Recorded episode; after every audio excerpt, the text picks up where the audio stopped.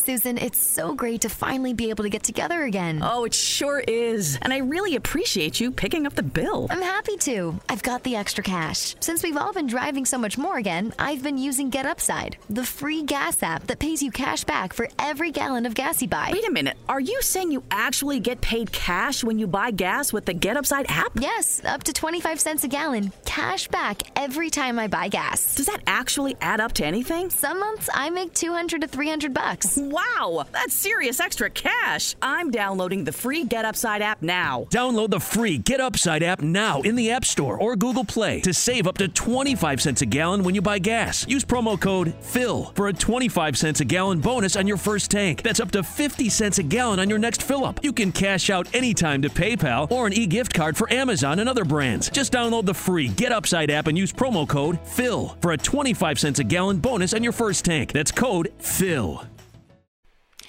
Ciao a tutti ragazzi e bentornati su Piove a cani e gatti. Come va? Come va? Buonasera, buonasera o buongiorno se state magari ascoltando questo podcast mentre sorseggiate il vostro caffè e questa cosa mi ricorda che devo andare a comprare il caffè, assolutamente, perché altrimenti io muoio, devo sopravvivere in qualche modo a questa fase 2 che non tutti a quanto pare hanno capito come funziona e continuano ad andare in giro. Ma vabbè, risparmiamo le polemiche, quelle le lascio a Instagram, dove mi potete seguire tra l'altro seguendo svet underscore nab. Seguitemi perché lì troverete un altro lato di me. Io qui sono sempre tutta formale, professionale, cerco di parlare in, in una maniera un po' più pulita, lì invece no, lì vi do la pazza gioia, mi, mi sbrago, come si dice. Allora, di cosa parliamo oggi? Oggi si parla di un argomento molto particolare che io avevo già accennato su eh, Instagram con delle storie salvate.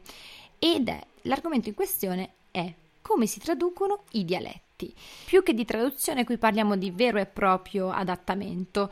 E ci sono varie soluzioni, tutte possono essere efficaci, non ce ne sono di, di sbagliate in realtà, Ce ne sono alcune che mi è capitato di utilizzare, altre che magari ho scartato, però ho ritrovato in prodotti sia letterari, sia su carta, sia audiovisivi.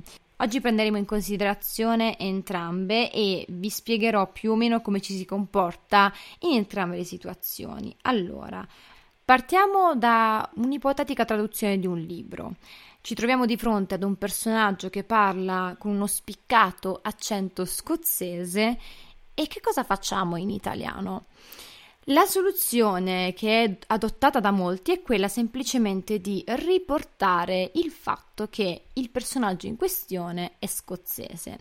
Molto spesso lo stesso autore lo riporta, quindi vi basta tradurre la sua descrizione e lasciare la frase così com'è. Magari sottolineare il fatto che la persona in questione sta parlando con un forte accento scozzese e nelle linee di dialogo lasciarlo così com'è in italiano. Il lettore ha ricevuto l'informazione riguardo la provenienza della, del personaggio e anche del suo accento e va bene così e siamo tutti molto contenti. A volte alcune persone adottano un altro tipo di, di soluzione che io personalmente non condivido per quanto riguarda le traduzioni letterarie, la traduzione di testi. Alcuni infatti sostituiscono l'accento scozzese o comunque la, la, parlata scozzese con un altro dialetto italiano, che può essere napoletano, può essere siciliano, può essere romano, può essere qualsiasi cosa. In questo caso la cosa si complica un po', perché se si tratta magari di un testo eh, non comico, è un po' difficile accettare questa cosa, soprattutto perché noi non abbiamo magari l'aiuto del, del, visivo che ci fa capire che quella persona sì sta parlando in quel modo, ma in realtà originariamente era di Glasgow e lo senti parlare come un casertano, per esempio. E soprattutto questa cosa non funziona, come vi ho detto, con tutti quanti i generi.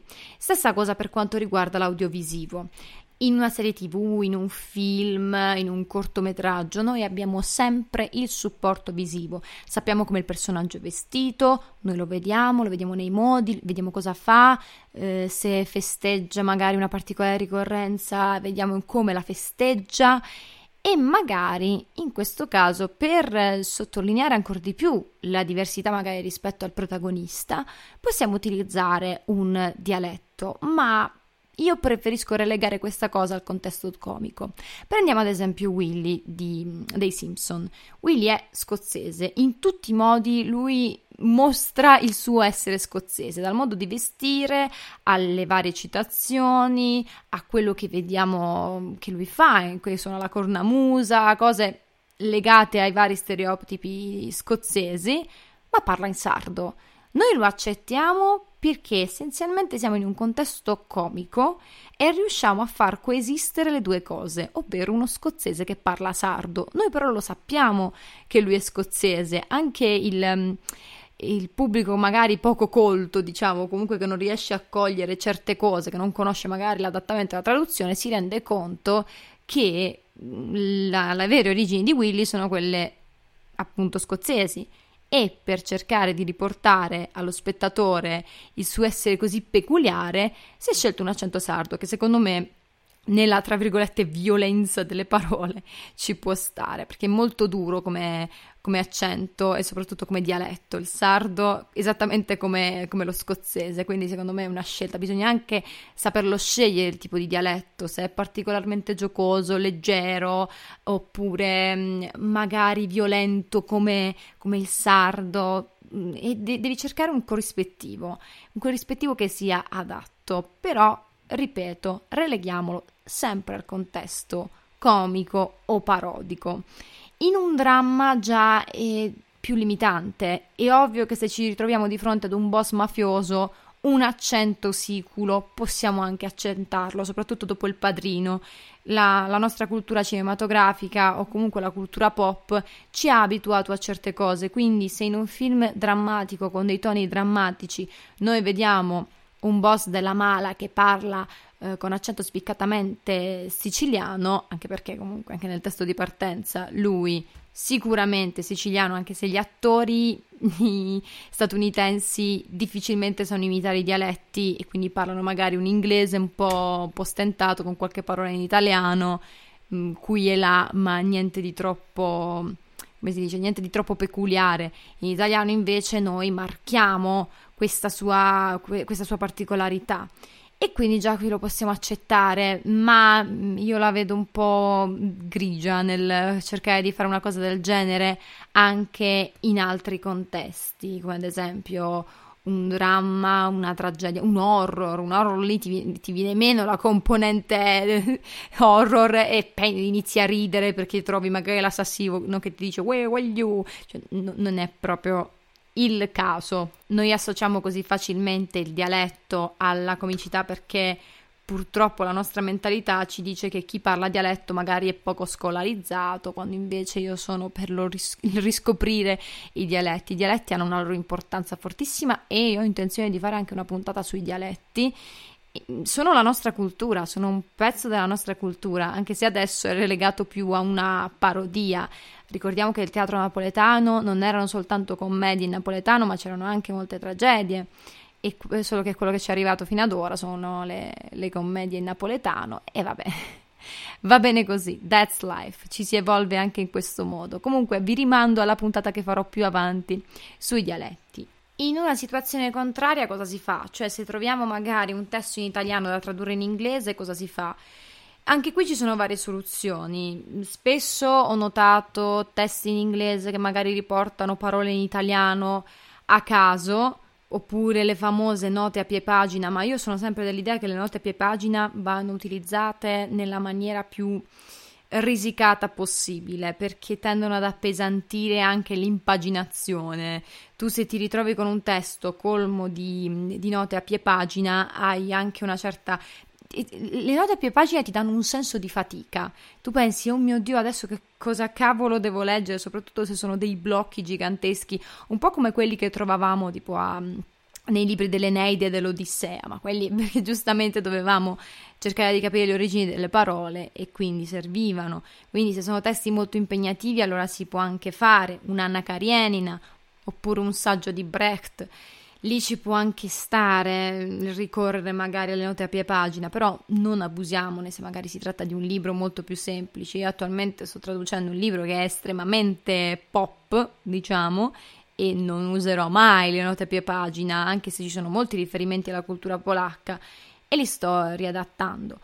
E mm, quindi dicevo, spesso loro magari inseriscono delle parole in italiano che siano riconoscibili anche per, ehm, per gli anglofoni, che sia da cappuccino a pizza, spaghetti a mandolino.